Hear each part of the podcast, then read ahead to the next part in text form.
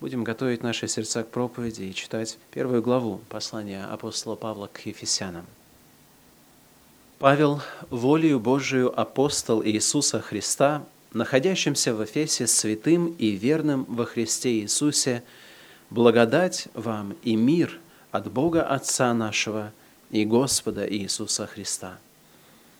Благословен Бог и Отец Господа нашего Иисуса Христа – благословивший нас во Христе всяким духовным благословением в небесах, так как Он избрал нас в Нем прежде создания мира, чтобы мы были святы и непорочны пред Ним в любви, предопределив усыновить нас себе через Иисуса Христа по благоволению воли Своей, в похвалу славы благодати Своей, которую Он облагодатствовал нас в возлюбленном – в котором мы имеем искупление кровью Его, прощение грехов по богатству благодати Его, каковую Он в преизбытке даровал нам во всякой премудрости и разумении, открыв нам тайну Своей воли по Своему благоволению, которую Он прежде положил в Нем, в устроение полноты времен, дабы все небесное и земное соединить под главою Христом – в нем мы и сделались наследниками, быв предназначены к тому по определению совершающего все по изволению воли своей, дабы послужить к похвале славе Его, нам, которые ранее уповали на Христа. В нем и вы, услышав слово истины, благовествование вашего спасения и уверовав в него, запечатлены обетованным Святым Духом, который есть залог наследия нашего для искупления удела Его, в похвалу славы Его. Посему и я, услышав о вашей вере во Христа Иисуса и о любви ко всем святым, непрестанно благодарю за вас Бога, вспоминая о вас в молитвах моих, чтобы Бог Господа нашего Иисуса Христа, Отец славы, дал вам духа премудрости и откровения к познанию Его – и просветил очи сердца вашего, дабы вы познали, в чем состоит надежда, призвание Его, и какое богатство славного наследия Его для святых, и как безмерно величие, могущество Его в нас, верующих, по действию державной силы Его, которой Он воздействовал во Христе, воскресив Его из мертвых и посадив одесную себя на небесах, превыше всякого начальства и власти, и силы, и господства, и всякого имени, именуемого не только в всем веке, но и в будущем. И все покорил под ноги его, и поставил его выше всего главою церкви, которая есть тело его, полнота, наполняющего все во всем. Аминь.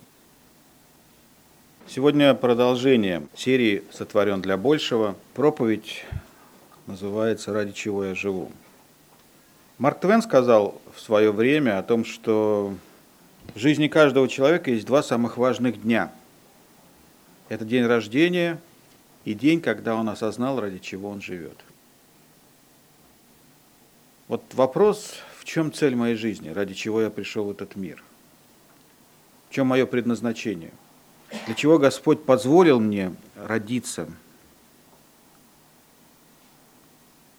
Этот вопрос беспокоил людей на протяжении истории всего человечества. И надо сказать, что люди ищут ответ на этот вопрос, но не могут его найти, потому что его невозможно, невозможно найти в э, работах философов, его невозможно найти в книгах, в кинофильмах. Телевидение не даст ответ на этот вопрос. Вы не найдете ответ на этот вопрос в модных журналах, кто-то, допустим, напустит на себя важность и скажет, ну, ответ на этот вопрос, ради чего я живу, надо искать внутри себя, там где-то вот внутри моего сердца. Но, знаете, это не работает. Я пробовал это сотни раз, это не работает. Вы никогда не сможете найти ответ на этот вопрос внутри себя, потому что вы творение. Творение не может ответить на вопрос, ради чего оно создано. Вы пришли в этот мир не по своей воле. Вы родились не потому, что вы этого захотели. И только наш Создатель, наш Творец может сказать нам, ради чего мы пришли в этот мир. Для чего Он создал тебя? Если вам в руки попадается непонятный предмет, назначение которого вы не знаете, то для того, чтобы понять, для чего этот предмет или объект, все что угодно, предназначен, необходимо поговорить с тем, кто его создал. И он объяснит вам, для чего, для какой цели, в чем его предназначение. Или нужно почитать инструкцию – то же самое с нами. Мы только в одном случае, единственным способом можем понять, ради чего мы пришли в этот мир, если мы поговорим с нашим Создателем, с Богом, или если мы прочитаем инструкцию, Библию. Поэтому ответ на этот вопрос, для чего я пришел в этот мир, почему из миллионов возможностей – Бог выбрал единственную. И я родился вот такой, какой я есть, уникальный. И другого такого нет, потому что Бог не клонирует людей. Он их творит. И каждый человек индивидуален в своем творении. Ответ на этот вопрос мы ищем в Слове Божьем. Для чего мы пришли в этот мир и ради чего мы живем? Сегодня читалось послание к Ефесянам, и в послании к Ефесянам апостол Павел Духом Святым говорит о том, что Бог, четвертый стих этого послания, Бог избрал нас в нем прежде создания мира, чтобы мы были святы и непорочны пред Ним. Хорошее слово. В любви. предопределив усыновить нас себе через Иисуса Христа по благоволению воли своей. Вот это, я думаю, что вы много раз читали этот отрывок – мы читаем четвертый стих, мы удивляемся вот такому достаточно сложному обороту, который использует апостол Павел, потому что мне, допустим, трудно объяснить, что это значит, чтобы мы были святы и непорочны пред Ним в любви. Если бы не было в любви, было бы все понятно. Святы и непорочны пред Ним – хорошо. Почему здесь любовь? Я посмотрел другие переводы – разные. В основном многие переводы совпадают с нашим переводом, но есть несколько переводов, которые по-иному толкуют этот текст. И толкование, которое дают они, звучит так, что Бог избрал нас в нем прежде создания мира, чтобы мы были святы и непорочны, и Он избрал нас для своего наслаждения. И меня, честно говоря, вот, этот, вот это вот толкование немного удивило, что значит избрал нас для своего наслаждения.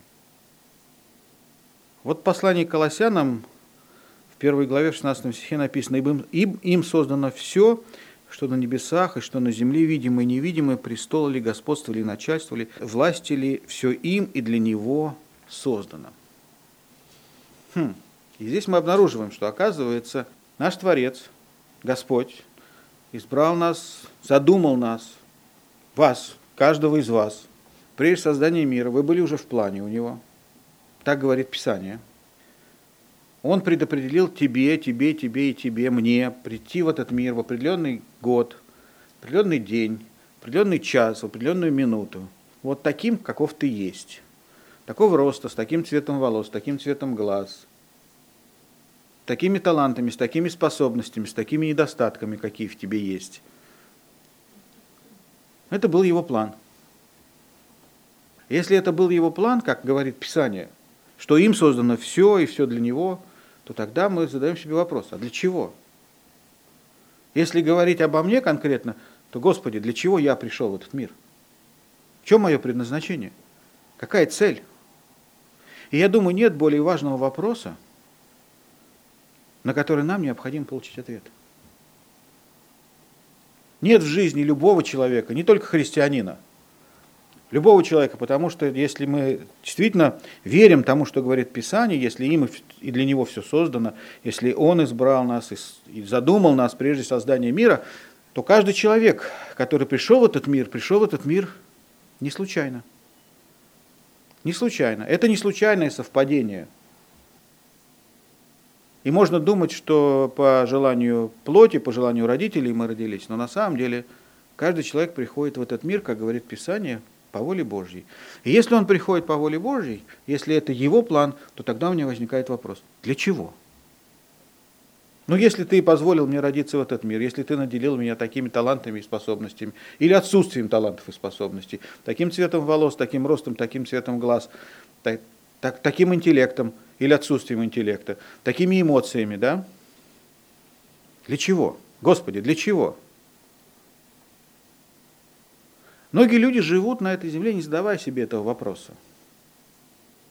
Многие люди поверили в эту ложь, которую распространял сатана в свое время о том, что человек – это высшая степень развития животного. И надо сказать, что многие люди живут как животные. Они живут ради собственных удовольствий, они живут ради того, чтобы есть, чтобы пить, чтобы размножаться, и не задумываются, а для какой цели Бог позволил мне прийти в этот мир. Мое появление в этом мире не случайность. А если не случайность, то за этим стоит план то тогда мой вопрос, а какое место в этом плане занимаю я, и какое мое предназначение, и, и в чем цель моего прихода в этот мир? Вы можете прожить долгую жизнь, но так и не понять, для какой цели вы пришли в этот мир. И Библия говорит нам о том, что мы созданы не только для этой жизни, но и для жизни вечной. Что каждый человек, вне зависимости от его веры или неверия, будет жить вечно – Места обитания вечности будут разные, но каждый человек будет жить вечно. Человек не рождается для того, чтобы прожить 70 при большей крепости 80. Некоторые доживают до 100, но это уже какие-то исключительные случаи. И до 80 в нашей стране немногие доживают, но это уже при большей крепости. Библия говорит нам о том, что мы созданы для жизни вечной. Мы все знаем, что настанет день, мы не хотим об этом думать, когда ваше, мое сердце перестанет биться. Этот день будет концом нашей земной жизни. Но это не будет окончательным завершением вашей жизни. Я понятно говорю? Завершится земная жизнь, но за завершением земной жизни будет продолжение – будет вечная жизнь, потому что вы созданы для вечной жизни. У Бога план для каждого из вас гораздо более обширный, чем вы думаете. И этот план включает в себя не только земную жизнь, но жизнь вечную.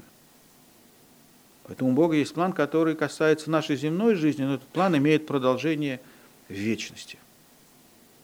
Поэтому мы, христиане, понимаем, что мы с вами проведем гораздо больше времени в вечности – чем провели ее здесь.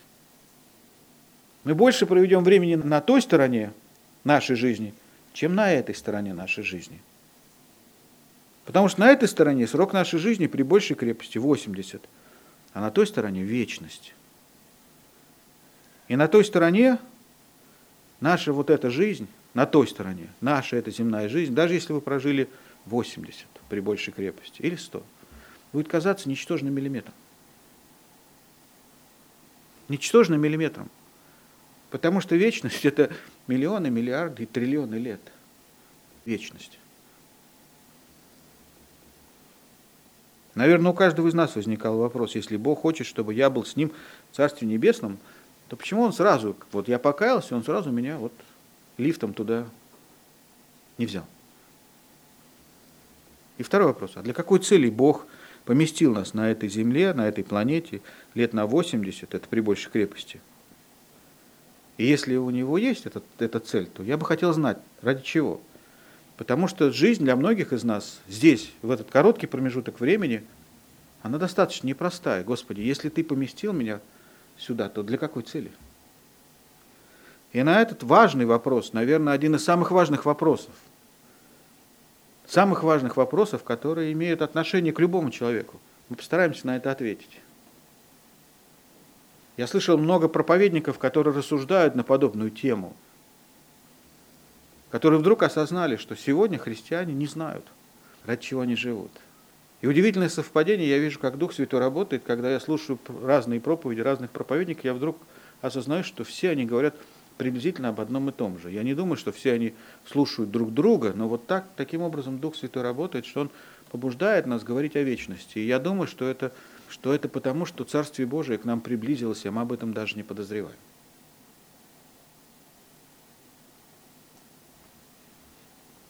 Библия говорит нам, что мы все, мы все, которые даже принимают Иисуса Христа и принимают Его искренне, каются в своих грехах искренне, получают прощение грехов искренне. Все мы, как говорит Библия, не готовы для вечной жизни. Мы такой продукт, который не может быть в вечности, даже если мы покаялись. Поэтому Библия говорит нам, что эта жизнь – подготовка к вечной жизни. Я сожалею о многих христианах, потому что начинаешь христиан узнавать ближе. Как один человек сказал, чем больше я узнаю людей, тем больше я люблю собак. Начинаешь узнавать христиан ближе. И понимаешь, что годы хождения в церковь людей не меняют что даже самые элементарные вещи, которые, казалось бы, понятны, если ты читаешь Слово Божие, они, в общем-то, для них остаются где-то там за пределами их понимания и сознания. И, наверное, начинает работать такой принцип советского обучения. Мы гордимся, вот наше обучение самое лучшее, потому что его, наверное, не с чем сравнить. Я скажу, почему у меня такое мнение. Потому что если спросить многих из вас, вы алгебру в школе проходили – а, изучали, что вы скажете? Проходили. Не изучали, проходили. И я думаю, что среди нас много таких христиан-проходимцев, которые проходили. Они ходили на церковь, они слушали проповеди, но они прошли мимо всего самого важного. Мимо того, что Господь им желает сказать. Они прошли мимо того, вот, ясных истин Священного Писания, они слышали о них. Но их мысли были заняты чем-то другим. Они думали о чем угодно, только не о том, что говорит им Господь. И я думаю, что даже если перед ними стоял Иисус Христос и проповедовал, они бы это тоже проходили. К сожалению. Поэтому так часто из-за кафедры слышны призывы «готовьте себя к воскресному богослужению», «готовьте свой разум», «готовьте свое сердце». И даже если вы откликаетесь на то, что слышите, и если Дух Святой работает в вашем сердце – не позволяйте сатане потом украсть то семя, которое посеяно. Стойте, стойте на страже собственного сердца, бодрствуйте. Итак, Библия говорит нам о том, что эта жизнь только подготовка. Только подготовка к вечной жизни. Если вы хотите знать, для чего пришли в этот мир, то ответ на этот вопрос звучит так. Для того, чтобы подготовиться к вечной жизни. Вот как звучит ответ на этот вопрос. Предназначение каждого человека, если мы знаем, что за смертью будет жизнь вечная, что смерть – это не окончание жизни, а только переход, то вот эта жизнь дана нам для того, чтобы мы подготовились к этой вечной жизни. Бог позволил вам прийти в этот мир, потому что еще прежде создания мира у него был план, и вы были частью этого плана, он избрал вас, и вы пришли в этот мир не по своей воле. Вы уникальные, в своей индивидуальности, другого или другой такой, как вы, нет. Он наделил вас характером, талантами, темпераментом, потому что еще прежде создания мира Он возлюбил вас и захотел, чтобы вы проводили вечность вместе с Ним. Он понимает, в отличие от нас, что наша жизнь – это не те короткие 80 лет при большей крепости, а вечность. И Он хочет, чтобы эту вечность мы проводили вместе с Ним. Поэтому Он допускает сегодня в твоей жизни испытания, переживания, благословения, скорби, радость, боль, утешение, потому что все это является для тебя подготовкой для вечной жизни. Это школа, которая готовит нас к вечной жизни. А смерть – это выпускной. Поэтому, наверное, покойников наряжают. И еще, уже здесь, в этой жизни – в этой земной жизни, подготовительной жизни, Бог учит нас тем навыкам и тем служением, которым мы будем практиковать и применять в вечности. Чтобы тогда, когда вы достигнете вечности, когда вы туда попадете, вы не стояли, не зная, а что я буду там делать. Вот что мне делать? Вот я попал. Чтобы вы здесь уже научились делать то, что вы будете делать в вечности. Вам, членам церкви Новогиреева, как я уже много раз говорил, дано знать тайны Царствия Божьего. Вот это тема Наверное, самое важное после вашего покаяния, ради чего мы пришли в этот мир. О том, чем мы будем заниматься в вечности и чему мы должны научиться в земной жизни, я буду сегодня говорить. Итак, ради какой цели я пришел в этот мир? Ради чего я живу? Если моя жизнь не случайность, то в чем цель? И какой план у Бога для меня, если я часть Его плана?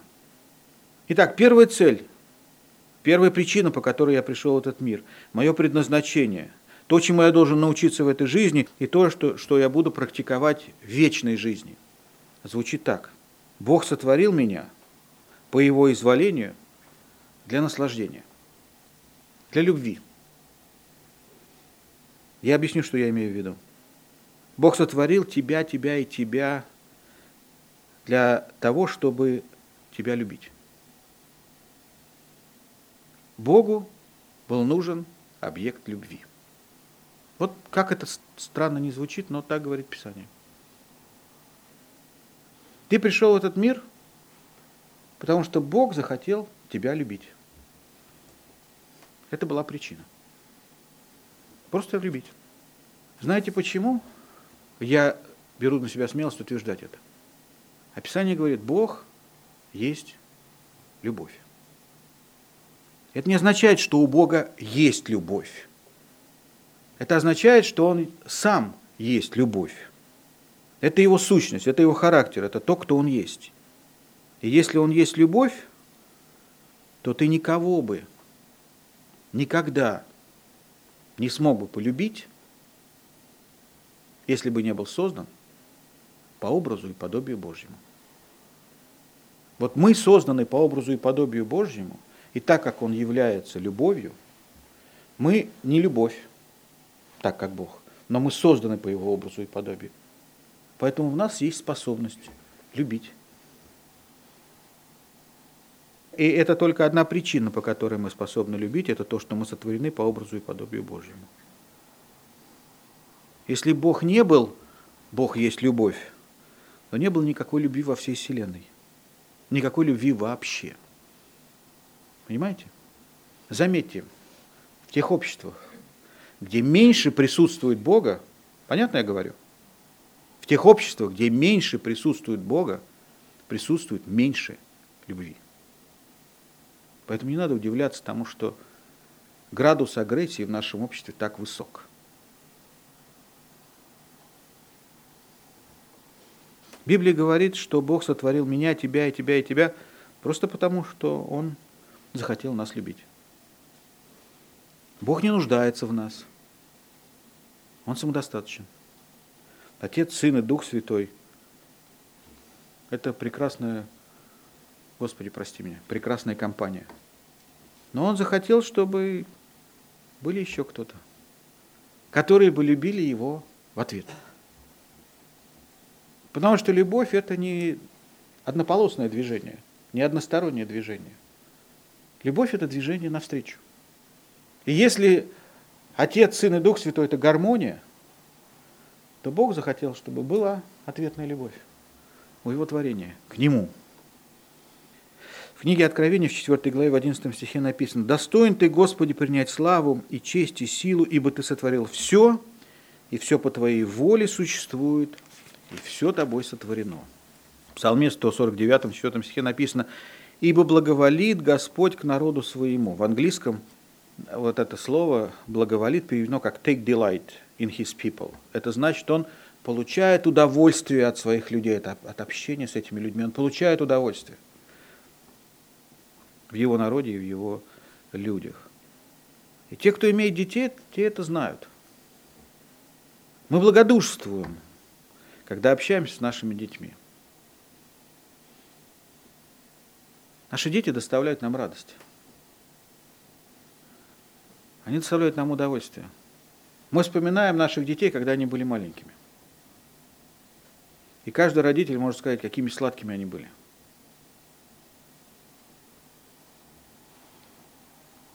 Это, наверное, единственные существа на свете, за которых мы готовы жизнь отдать. Это совсем не означает, что они совершенны. Это не означает, что они не выводят нас из себя.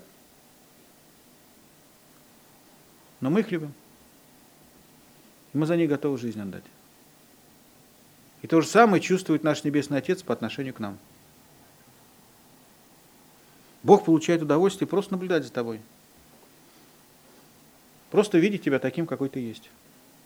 Нам свойственно думать, что Богу, Бог улыбается тогда, когда Он видит нас, творящими добрые дела, или тогда, когда мы в служении, или тогда, когда мы на сцене поем, или за кафедрой стоим, проповедуем, или тогда, когда мы читаем Слово Божие, или тогда, когда мы молимся. Но если рассуждать примитивно, если действительно поставить, Господи, прости, на место себя, на место Бога и посмотреть на эту ситуацию вот его глазами, глазами отца на своих детей – то я своих детей любил не потому, что они читали Библию или молились. Я любил смотреть на них, когда они спят. Когда они засыпали, прокрасться в их комнату, просто посидеть, посмотреть на то, как они дышат.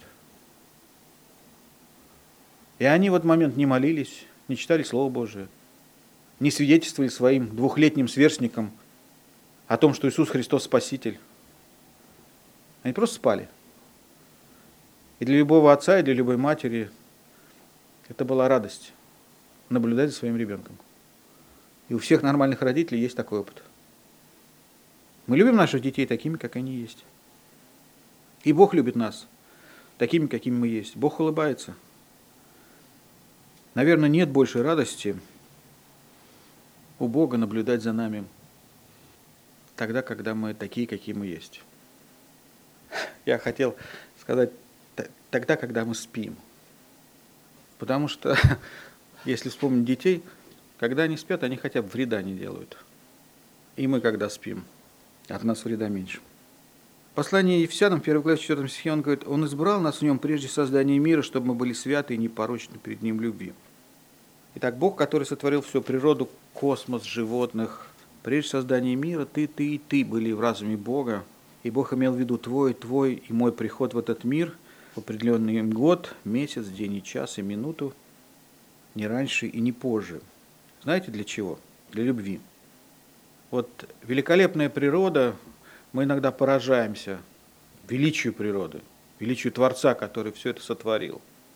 И эта великолепная природа, которая свидетельствует о величии Творца, не может любить Творца в ответ. Она свидетельствует о его величии, но любить его не может. Животные не способны любить. Я знаю, что владельцы собак и кошек со мной не согласятся, но я скажу вам, и вы с этим согласитесь, а животные не способны молиться. Животные не способны прославлять Бога, они способны поклоняться Богу, так как это делает человек. Это мы, люди, которые сотворены по образу и подобию Божьему, мы можем это делать. И Бог знает все обо мне, а я практически ничего не знаю о Боге. И Бог любит меня, несмотря на то, что Он знает все обо мне. И Он хочет, чтобы я научился. Это цель, ради которой я пришел в этот мир. Это мое предназначение. И Бог хочет, чтобы я научился любить Его в ответ. В ответ на Его любовь. Это то, что Библия называет поклонением Богу. Это главная цель моей жизни. Это то, ради чего я пришел в этот мир. Научиться любить Бога. Он сотворил меня по Его воле, для его удовольствия, и он хочет, чтобы я научился любить его в ответ. Однажды Иисуса спросили, можешь сказать нам, какая наибольшая заповедь? И Иисус в двух предложениях изложил им всю Библию. Он сказал, слушай, Израиль, наибольшая заповедь – люби Господа Бога твоего всем разумением, всем сердцем, всей крепостью твоей. И вторая, подобная ей, люби ближнего твоего, как самого себя. Цель нашей жизни, то, ради чего мы пришли в этот мир, это научиться любить. Если вы не умеете, не научились этого делать, то вы не выполняете своего предназначения, вы не достигаете той цели, ради которой вы пришли в этот мир. Бог хочет, чтобы мы знали Его и любили Его. Осия в 6 главе 6 стихе говорит, «Ибо я милости хочу, а не жертвы, говорит Господь, и Боговидение более, нежели всесожжений». Итак, самое важное, что мы должны знать, это то, что Бог любит нас. И самое важное, что мы должны делать, это любить Его в ответ. Услышали, что я сказал? Самое важное, что мы должны знать, это то, что Бог нас любит. И самое важное, что мы должны делать, это любить Его в ответ. Первое, о чем мы должны просить Бога каждое утро, когда открываются наши глаза, чтобы Он научил нас в наступающем дне знать Его чуть-чуть больше и любить чуть-чуть больше. Даже если в этом дне не все заладилось, но если я научился любить Его чуть-чуть сильнее и узнал Его чуть-чуть больше, этот день прожит не зря. И еще, успех, которого вы достигли, количество важных вещей, которые вы делаете, количество денег, которые вы заработали, не имеет никакой пользы, если при этом вы не познали Бога чуть-чуть больше и не научились любить Его чуть-чуть сильнее. Ваш успех, ваше состояние, ваша власть, важные дела не пойдут с вами в вечность. А знание Бога, любовь к Богу, умение любить Его вы возьмете с собой в вечность. Бог не поместил нас на землю, чтобы мы стали важными людьми. Бог не поместил нас на землю, чтобы мы разбогатели. Хорошо, если это у вас есть, но это не то, ради чего вы пришли в этот мир. Что пользы человеку, если он приобретет весь мир, а душе своей повредит? Какой выкуп даст он за душу свою? Если мы говорим о вечности, то нам нужно к ней готовиться. Нам нужно научиться делать те дела, которые мы будем делать в вечности. Нам нужно научиться собирать сокровища не только в этой жизни, но и для вечной жизни. Бог не против успеха на земле. Бог не против того, чтобы у нас были финансы. Но сегодня Он говорит тебе, а ты создан, ты создан для большего. Ты создан для вечной жизни. Итак, одна из целей нашей жизни, одна из причин, по которой я пришел в этот мир, это знать и любить Бога. Трагедия современного христианства и человечества в целом в том, что мы знаем много чего другого. И люди вокруг нас знают много чего другого. Мы знаем последние новости о том, что вчера у нас одного из лидеров оппозиции застрелили позавчера ночью. Мы это знаем. Мы знаем последние новости, мы знаем биографии актеров, мы знаем много чего. И люди вокруг нас, знают много чего. Но проблема в том, что они не знают Бога. Это самое важное, что должен знать каждый человек, приходящий в этот мир. В первом послании Тимофею, 6 главе, в 12 стихе апостол Павел говорит такие слова. Я буду читать с 12 по 16 стих. «Подвязайся добрым подвигом веры, держись вечной жизни». Слышите, какое слово? Держись вечной жизни, которой ты призван, и исповедал доброе исповедание перед многими свидетелями, пред Богом все животворящим, пред Христом Иисусом, который засвидетельствовал, засвидетельствовал пред Понтием Пилатом доброе исповедание. Завещаю тебе соблюсти заповедь чисто, неукоризненно, даже до явления Господа нашего Иисуса Христа, который в свое время откроет блаженный, единый, сильный Царь, царствующий, господствующий, единый, имеющий бессмертие, который обитает в неприступном свете, которого никто из человеков не видел и видеть не может ему честь и держава, вечное. Аминь. Как мы можем понять, что мы не любим Бога? Если я задам любому из вас вопрос, ты любишь Бога? То, наверное, каждый из нас скажет, да, да, конечно. Какие могут быть вопросы? Но давайте будем честными. Давайте сегодня утром будем честными. Я открою вам еще один секрет. Вам, членам церкви Новых Гиреев, дано знать. Я открою вам секрет. Как я могу узнать, что я не люблю Бога? Как я могу узнать, что я Ему не доверяю? В нас встроен индикатор, который показывает, что мы не любим Бога, и мы Ему не доверяем. И знаете, как этот индикатор называется? Он называется тревожность или беспокойство. Я не говорю вам, поднимите руки, кто из вас человек тревожный. Кто из вас беспокойный человек? Наверное, в большей или меньшей степени это присуще каждому из нас. Есть люди очень тревожные, которые по любой мелочи начинают переживать, заводиться, суетиться. Так вот, этот индикатор внутри нас, который свидетельствует нам о том, что мы не любим Бога и не доверяем, это тревожность или беспокойство. Всякий раз, когда в вашей жизни что-то происходит, и мы впадаем в тревожность, и начинаем слишком беспокоиться или суетиться, то своим поведением мы показываем, что Бог уже не влияет на нашу жизнь, что Он уже не занимает главное место в нашей жизни, и что Он не любит нас так, как любил раньше. В состоянии тревоги мы часто действуем так, как будто все зависит только от нас. Мы теряем контроль над ситуацией. Мы не понимаем, что с этим делать. Как мне себя вести? Какие действия я должен предпринять? О чем это свидетельствует? О том, что мы не верим в то, что Бог управляет всеми обстоятельствами. И ситуации под Его контролем, а не под нашим контролем. И от наших действий, от нашей тревожности или суеты, послушайте, я не говорю мало, что зависит. Я говорю, ничего не зависит. Ничего не зависит.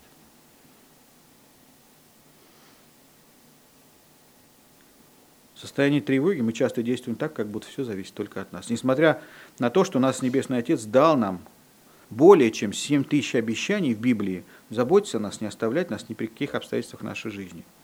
В состоянии тревоги мы действуем так, как будто мы сироты, не имеющие Небесного Отца. Так, как будто Его не существует. Послушайте, какое слово я скажу. Чрезмерное беспокойство – это практический атеизм. Услышали? Чрезмерное беспокойство – это практический атеизм. Матфея в 6 главе, в 31 и в 32 стихе Иисус Христос, разговаривая с учениками, говорит им о том, чтобы они не суетились и не беспокоились так много, как, как беспокоятся прочие люди об этой жизни, так как будто у них нет их Небесного Отца. Это люди, не знающие Бога, беспокоятся о многом. Христос советует ученикам и говорит, не заботьтесь и не говорите, что нам есть, или что пить, или во что одеться, потому что всего этого ищут язычники. Послушайте, какое слово он говорит. Потому что Отец ваш, он не говорит Господь на небесах, Бог Вседержитель, и Иегова, Эл-Шадай. Он не говорит этого. Он говорит, Отец ваш, Небесный, знает, что вы имеете нужду в этом. Ищите прежде Царствие Божие, все остальное приложится вам. Не суетитесь, не беспокойтесь. Помните о том, что Бог контролирует все обстоятельства вашей жизни. Не знающие Бога всегда в тревоге, всегда суетятся. Так еще раз, одна из целей моей жизни – это знать и любить Бога. Второе. Бог сотворил меня не только для удовольствия, не только для взаимной любви. Бог сотворил меня для того, чтобы я стал частью Его семьи. Господь сотворил меня, чтобы я стал частью Его семьи. Знаете ли вы о том, что Бог, которого мы знаем из Библии, есть Бог семьи? Он инициатор семьи. Он к Адаму привел Еву и сказал, ну нехорошо тебе оставаться одному. У тебя должна быть жена, у тебя должно быть общение с ней. А потом что он им сказал? Плодитесь и размножайтесь. Другими словами, у вас будут дети, которые будут иногда сводить вас с ума своим поведением. Но будут моменты, когда вы будете заходить к ним в комнату и смотреть на то, как они спят. И радоваться радостью, которую вы объяснить не сможете. Это семья.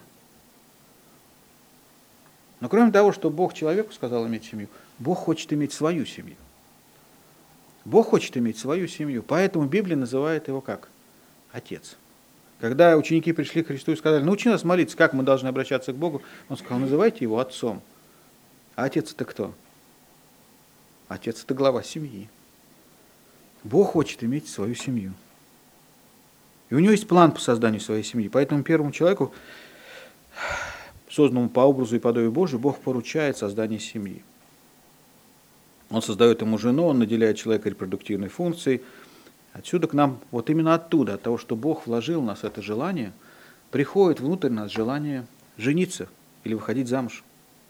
Потому что мы созданы по его образу и подобию.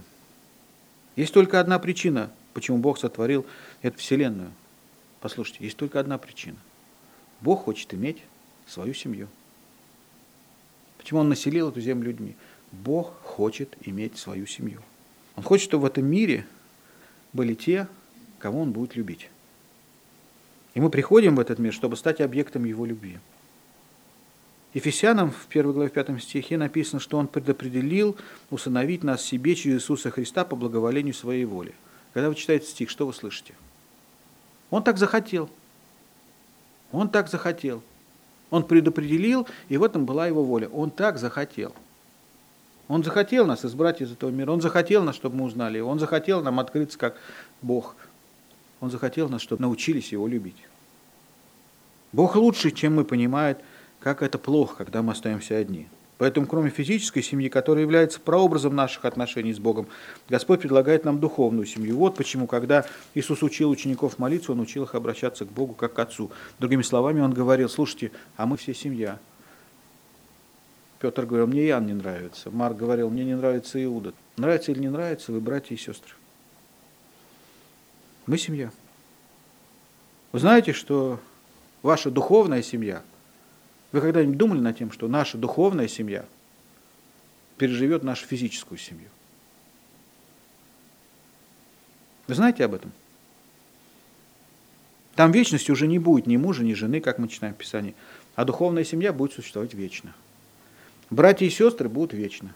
Небесный Отец будет вечно. Мы, члены его семьи, будем вечно.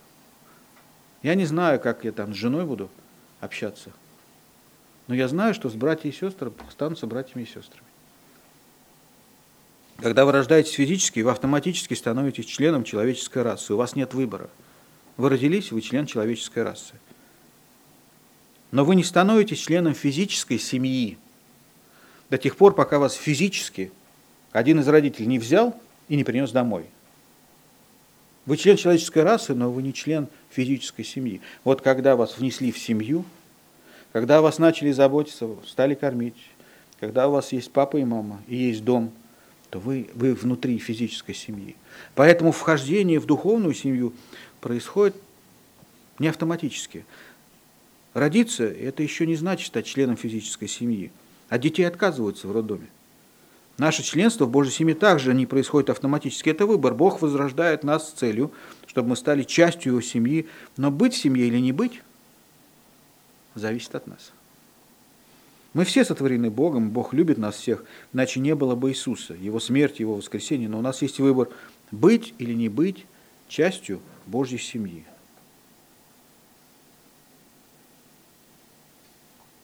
Кто это семья? По-другому она называется церковь. Вся третья глава первого послания Тимофея говорит об отношениях в семье и в заключении говорит о Божьей семье.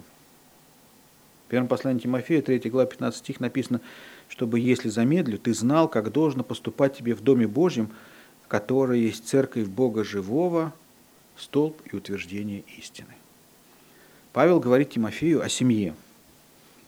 Знаете, у нас в России есть выражение, если церковь не мать, то и Бог не отец.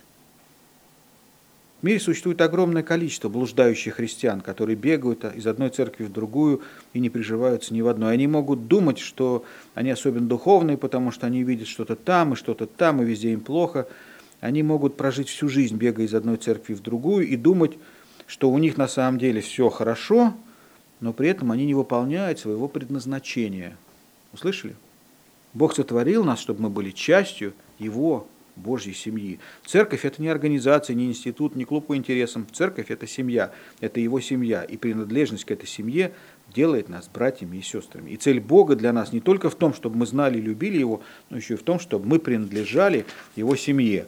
Он не хочет, чтобы только веровали в Него, Он хочет, чтобы мы стали членами Его семьи. Церковь, как Дух Святой через апостола Павла говорит в первом послании Тимофею, 3 глава 15 стих, есть столб и утверждение истины. Что происходит с созданием, если его лишить фундамента? Оно разваливается. Что происходит с нами, когда мы теряем связь с церковью?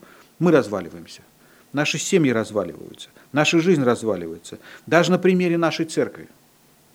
Даже на примере нашей церкви. Вы этому все свидетели. Мы можем мы можем это заметить. В тех случаях, когда нам приходится констатировать грех или отлучать за развод, за блуд или за иной грех, что происходит с человеком до того, как церковь принимает решение? Человек перестает ходить в церковь. Теряются связи, ему становится неинтересно. Если в жизни человека появляется грех, то человеку уже неинтересно ходить в церковь. Нам объясняют, что у меня много работы, я слишком занят, э, у меня один выходной, э, мне хочется выспаться, какие-то другие причины. На самом деле не все христиане понимают эту тайну. Не все христиане понимают эту тайну. Когда мы в церкви, то удивительным, таинственным образом Божья благодать действует в нашей жизни, сохраняя нас от разрушения. Мне скажут, а бывают случаи, когда человек в церкви и вдруг в ее жизни что-то случается. Я отвечу, бывает. Но посмотрите на тех с кем это происходит. Вы замечали рядом с собой людей, которые приходят в церковь, все богослужение отрываются от телефона, нажимая кнопки, посылая смс. Или спят. Или хотя и присутствуют, но отсутствуют. Если вы христианин или христианка, но не являетесь полноценным членом Божьей семьи и его церкви, то вы напрасно проживаете свою жизнь. И еще, вы в опасности. Мы имеем большое количество свидетельств вокруг нас. Человек уходит из Божьей семьи, а затем разрушает свою собственную семью. Мы ежедневно видим эти разрушения. Разрушается карьера, рушится экономика, рушится десятилетиями существовавшая система, рушится моральный устой, рушится здоровье. И нам трудно устоять, если нет твердого основания. Нам, нам всем нужно твердое основание, нам всем нужна поддержка. В одиночку вы никогда не достигнете цели, ради которой вы пришли в этот мир. Бог так задумал – чтобы мы не в одиночку входили в Царствие Божие, чтобы мы ходили туда в составе Его, семьи.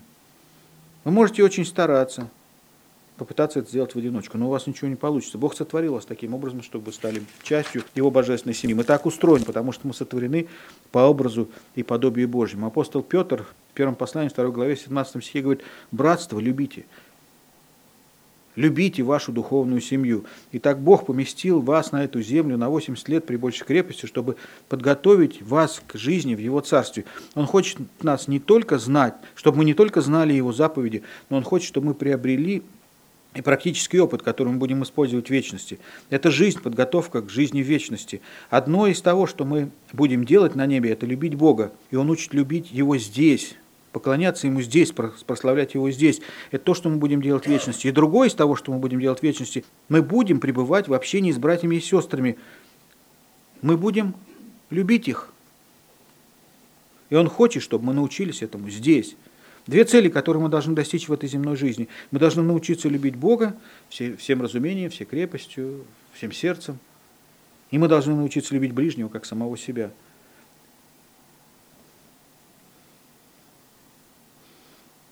Итак, это вторая цель моего пребывания на земле – научиться любить ближнего, как самого себя.